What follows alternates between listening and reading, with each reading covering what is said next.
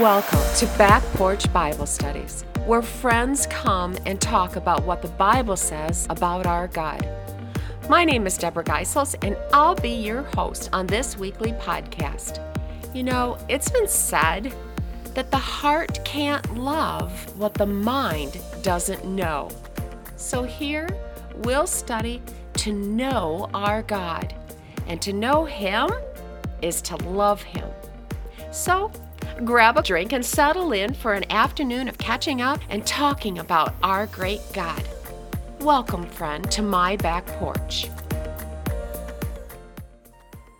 As we continue to work our way through the study of this letter to the Christians in Ephesus, we will not only be encouraged in difficult times, but we will be encouraged to live our lives in the fullness of serving our great God. So let's open up to Ephesians 3 13 through 21. And I'd like to just read this whole section so we have it in our mind before we get started. Okay? So Paul's writing, and if you remember, we just got done with the purpose of the mystery and how he wanted to demonstrate the manifold wisdom of God that it might be made known through the church to the rulers and the authorities in the heavenly places. And so he comes around, he says, therefore. So the therefore is there for us to see what came before it. And it was the revelation of the mystery of redemption. And the purpose of the revelation of the mystery of redemption was that the manifold wisdom of God would be displayed. And that manifold wisdom, if you remember, was not just for us as Gentiles and Jews to understand that God had this whole strategic plan for redeeming all of humanity, but he wanted those in the heavenly sphere to know it the, the celestial beings, the faithful angels, and the fallen angels. He wanted all that he had created to know his plan of redemption. Why? To demonstrate his grace, to demonstrate his mercy and love for his people. So, that's what the therefore is there for in verse 13. Now we can read. Therefore, I ask you not to lose heart at my tribulations on your behalf, for they are your glory. For this reason, I bow my knees before the Father, from whom every family in heaven and on earth derives its name, that he would grant you, according to the riches of his glory, to be strengthened with the power through his Holy Spirit in the inner man so that Christ may dwell in your hearts through faith, and that you, being rooted and grounded in love, may be able to comprehend with all the saints what is the breadth, the length, the height, and the depth, and to know the love of Christ, which surpasses knowledge, that you may be filled up to all the fullness of God. Now to him who is able to do far more abundantly beyond all that we ask or think according to the power that works within us. To him be the glory in the church and in Christ Jesus to all generations forever and ever. Amen. We'll start in verse 13. Therefore, I ask you not to lose heart at my tribulation on your behalf, for they are your glory. Okay, Paul's in prison when he writes this letter, right? And so he's like, don't, don't lose heart. Don't be discouraged. And so, a little bit of background on Paul is that his whole life passion was to bring salvation to his own people. Remember in uh, Romans 9 13, he says, I would that I wish that I could be accursed so that my brethren might know Christ. Now, he was expressing his compassion for his Jewish brothers and sisters that they would know Christ. That's a deep passion. I mean, for a guy that has met Jesus face to face and has had the experiences that he has, to know the Torah the way he does, and to know the mystery of the redemption. For him to know all that and still be able to say, I, I'd be accursed if it meant for all my fellow Jews to be saved. That's, that's a strong, I mean, that's a mama for her baby kind of love, right? Say, Paul was saying here that I ask you not to lose heart at my tribulations on your behalf, for they are your glory. He's good with it. He's good with his tribulations, with his imprisonment. On a strategic visit to Israel, Paul preached either on the Temple Mount or near it, and he was preaching to this crowd of Jews, and he was speaking in Hebrew.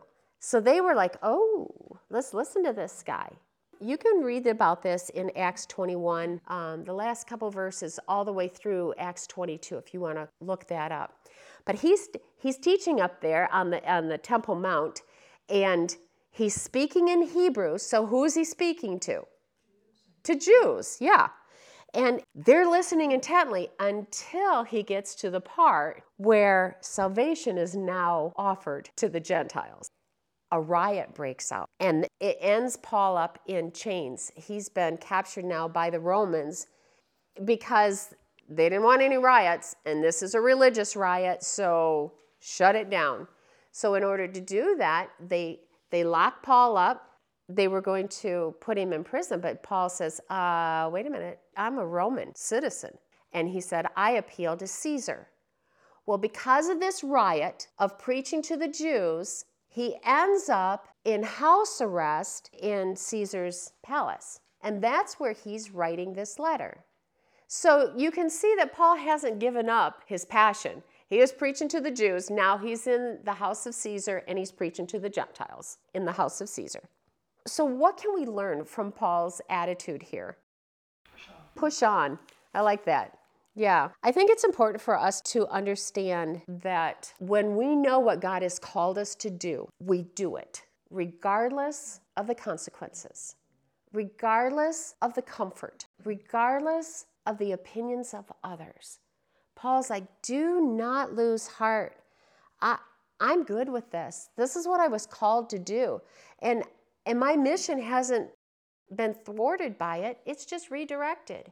A lot of times when God calls us to do something, it's not uncommon for us to have an imagination about what that's going to look like. Joanne, when you started the Pregnancy Crisis Center, you probably had a plan. Is it now what you envisioned then? No. no. Hope Rising has become a multi facility it has reached women and men right. in ways I bet you never even imagined. Mm-hmm. Yeah. And, and each step of the way, God has opened another path where you may have been going north, and He says, let's take that a little northeast, right? We have that in every calling that God has for us. We can march forward. Abraham, when God called Abraham, he said, Go, I'll tell you where when you get there. You know, that's the mentality we have to have the mentality of Abraham. I'll tell you where to go when you get there. There's a good movie we just saw yesterday. It's called um, His Only Son. Mm-hmm. Have you mm. seen it? I haven't seen it, but I saw the trailer for that. It's really good. Yeah, with Abraham taking Isaac to yeah. the sacrifice. Yeah. We did see it. What about this made that? Because Abraham followed God's yeah even to the point of sacrificing his son. Yeah. He's all in, all in. All in. Body, soul, God, yeah. everything. Yeah. So when when Paul's speaking, he's he's like, hey, don't worry about, don't lose heart. Don't be discouraged because I'm not there with you. Don't be discouraged because of this or that. This is God's calling on my life, and I'm walking in it. I'm moving forward. And I think I think Paul didn't just do it for the gospel to go forward, but he did it out of his love relationship with Jesus Christ. Mm-hmm. I think even if the gospel didn't go forward, I mean, that was secondary. But because of his relationship with Jesus, he did whatever Jesus asked him for whatever reason it was that Jesus asked him. Because he had that kind of a relationship with him. I think sometimes we get caught up in the do good instead of the person we're doing it for, the motive of who we're doing it for. And Paul didn't do it for the Jews and the Gentiles, he didn't do it to become famous across the continent. He did it for Jesus. So Paul says, do not lose heart. That word lose heart in the Greek is ekakeo, E K K A K E O. Ekakeo. One more K, please. but here's what it means, and get this into mind because don't lose heart. What do you think of what it means when you hear don't lose heart? Have hope. Have hope. Don't don't be disappointed, right? This goes a little bit deeper, this ekakeo word. It means to grow weary, to become discouraged, to be faint hearted. It also carries another idea. It means to turn cowardly and to give in to the influence of the evil that are around you.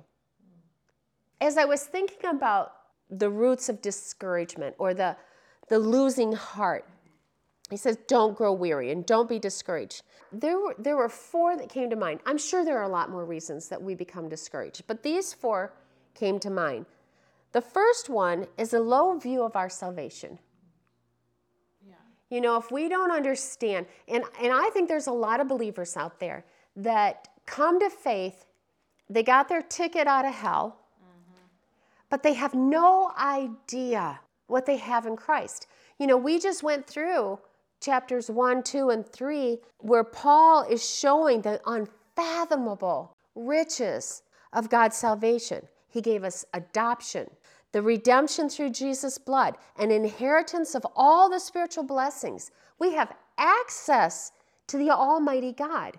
When we consider our salvation in small terms, that I just got my ticket out of hell and now I get to go to heaven, we miss the consequences of our sin on Jesus. We miss the freedoms we have in Christ. We miss all of that when we keep a small view, a low view of our salvation. So one of one of the roots of discouragement is a low view. To know that you are chosen, for example, is a pretty high view. Today so many people struggle with their self-worth from 8-year-olds to 80 year olds, still struggling with self worth. If you were chosen by God, what does that do for your perspective of self worth? That we get in our salvation. Not reviewing the, the riches that we get in our salvation can cause us to be discouraged, to lose heart, and, and more importantly, to turn cowardly and to give in to the temptations of evil around us. All right, second one unmet expectations can discourage us. When we, and, and, and I think we all do this, we have a plan, and this is how it should be. I remember when my daughter was just turning 16. It was it was in June, and a friend of ours who was who were missionaries in Berlin, Germany, came to visit and said that she really believed that God was inviting Megan to go back to Germany with her. She was a junior in high school, and I thought, uh, no. no, this is her junior year. She'll have prom, all these things, right? And my friend from Berlin said, I didn't sleep a wink last night. I really think God's asking asking you to let her come to Berlin. I'm like, oh, I, oh, she's my firstborn. And I remember thinking, God, this wasn't in the contract. We didn't agree. I got I got my kids till they graduate from high school. That was that was in the contract, wasn't it? and and I remember having this conversation with God that no, that was in your plan. That wasn't my plan. My plan is for your oldest to go to Germany and to be a nanny and a missionary in Germany, her junior year of high school. Okay. Unmet expectations. What did I miss? All my plans homecoming. I missed the roadmap. Yes, no TripTik for me. but but things can take a turn in our lives. Things that I, when I get to be at a certain place in my life, I will be this, or I will have that, or I will do. And we get there and it doesn't happen. It doesn't develop the way it was supposed to. And those unmet expectations can so discourage us, we'll lose heart. And when we lose heart, we become susceptible. We become vulnerable to the influences of evil that are around us. Discouragement will always do that. We become susceptible. There's a verse in Psalm 62, 5 and 6. I love this verse. When God was teaching me about, you know, letting Megan go and expectations, Psalm 62, 5 says, My soul, wait thou only upon God, for my expectation is from him. He only is my rock and my salvation. He is my defense. I shall not be moved. In God is my salvation and my glory. The rock of my strength and my refuge is in God. When my expectations are in God, the creator of the universe, the saver of my soul, the rescue of heaven, my my only, then whatever he does is what I expect. I know that through the word I can know who God is, I can know his love, and I can know his justice. I can know his mercy and I can know his grace. And because he's never changing, I can put all my expectations in him. So that when those things come about, either trials or tribulations or unmet dreams, expectations, I can go, but God, but God, I'm okay because you're in control. And I can surrender to the sovereignty of Him, that He is in control of everything, and that all that He does is for my good and His glory. If I can rest in that place where He is all that, He is my expectation, I won't be discouraged when there's a quick turn in the road, or a slow turn in the road, or a uphill climb. I'm like, okay, God, we're in it. And that's what Paul's saying. Don't be don't lose heart because of my tribulation. Why? Because all of Paul's expectations were in God. The third one is a misdirected motive can discourage us. If we are doing it for the wrong reasons, the results will be wrong. If Paul's motive was to march from this city to the next city to the next city and turn every Gentile to a believer, and to have every Jew understand the mystery, Paul would have been mighty disappointed. And he would have been discouraged and he would have surrendered. But his motive was wrapped up in Jesus Christ. And so he was going to do whatever God asked him to do, regardless of results. And I have a favorite verse in Habakkuk 3. Habakkuk 3, verses 17 and 18. Habakkuk is saying, Although the fig tree shall not blossom, These are unmet expectations here. Although the fig tree shall not blossom, neither shall fruit be on the vines, the labor of the olive shall fail, and the field shall yield no meat. The flock be cut off from the fold, and there shall be no herd in the stalls. Is this man? Is he discouraged? But listen to what he says. If all of that is a bust, if everything we've put our hand to is a bust, it's a failure, it doesn't produce a single thing. I can't help but think of poor Noah. 120 years he built that ark, preached the gospel, and nobody got on the boat. Just his family got on. 120 years. How long are you in it with the Lord? Habakkuk says, if, if nobody gets on the boat, if all the labor that I do, all the obedience I do, all the speaking that I do, all the gospel that I share, if nobody gets on the boat, look what Hab- Habakkuk says, verse 18. Yet I will rejoice in the Lord. I will joy in the God of my salvation. What's his motive? God, not the, not the results. I have this little saying that goes with this so that I remember to check my motives, and it's obedience regardless of results. Because if my motive is right, I'm going to do whatever God calls me to do, regardless of the results, because of my love for Him. When my motive is right, results don't matter. When my motive is in God alone, the results are His. My job is just to love Him. My job is just to obey Him because He says, If you love me, you'll obey me. So if I obey him and nothing comes of it, yet I will rejoice in the Lord. I will joy in the God of my salvation. It's a great motive to do it for him because we can't see the big picture. Noah never saw the big picture. In fact, the picture he saw got washed out. Can you imagine 120 years? So I'm going to ask you again how long are you willing to stay in it if the results aren't what you think they should be? It's a question. It's a question I think we always have to ask ourselves because we are so goal oriented. You know, if I go through a drive through, man, three minutes I should be able to order it and eat it. But God has a bigger picture. And sometimes we get caught up in what we think should be, and we get discouraged when it doesn't. I think the fourth one that is discouraging or that causes us discouragement is homesickness. I think sometimes we get homesick for God. I don't think we always recognize it as that. I think sometimes we want things to be perfect. They were meant to be. They were meant to be. In the Garden of Eden, they were. And I think there is within our heart and within our, we were created by a perfect God perfectly, and sin came in. But I do believe that there is within us a longing for that perfectness that God created. He says, Be holy as I'm holy. He said, I will return you to the garden. So there has to be some homesickness in us. It gets distorted through the sin of this world. I think we get frustrated when things aren't perfect, when they aren't right.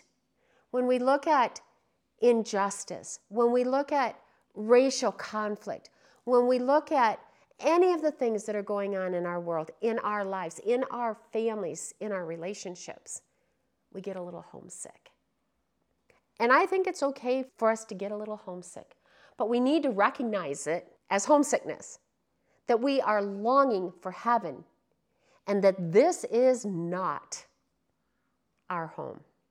And so it's not going to be perfect here. It isn't going to be perfect until God makes it new. Hebrews 13 says, For this world is not our home. We are looking forward to our everlasting home in heaven. With Jesus' help, we will continually offer our sacrifice of praise to God by telling others of the glory of His name. Do not forget to do good and to share what you have with those in need, for such sacrifices are very pleasing to Him. The writer of Hebrews gets this. He understands that homesickness. This isn't our home, but keep on. Keep doing what you were called to. Stay in obedience. God's got a bigger picture. And we are part of this bigger picture. And that alone should excite us that we're even part of that story. That we're like, okay, God, how long can I do this? 120 years? Great, no problem. I have all eternity with you. Can I stay in it with joy? Both Habakkuk and the writer of Hebrews talked about that joy being in God. Can I do the trouble? Can I do the tribulation? Can I do the things that are discouraging till Jesus comes back? Because what happens after that? Eternity. So if if Noah, God love that man, for 120 years he preached the gospel with no success. Nobody else got on the boat but his kids. That had to be discouraging. How many generations do you think heard the gospel from Noah? I mean, 120 years. And he's like, I'm in, Lord, because I have all eternity with you. That's more than 120 years for those who are counting. That's a long time. This will be a blip. So, can you do whatever it is God is calling you to do without discouragement till the day you die? That may be 40 years, that may be 60 years, it may be 80 years. Can you do it for the glory of God without becoming discouraged? Because you know heaven's coming. You know that eternity will be perfect, that there will be those rewards when you get there.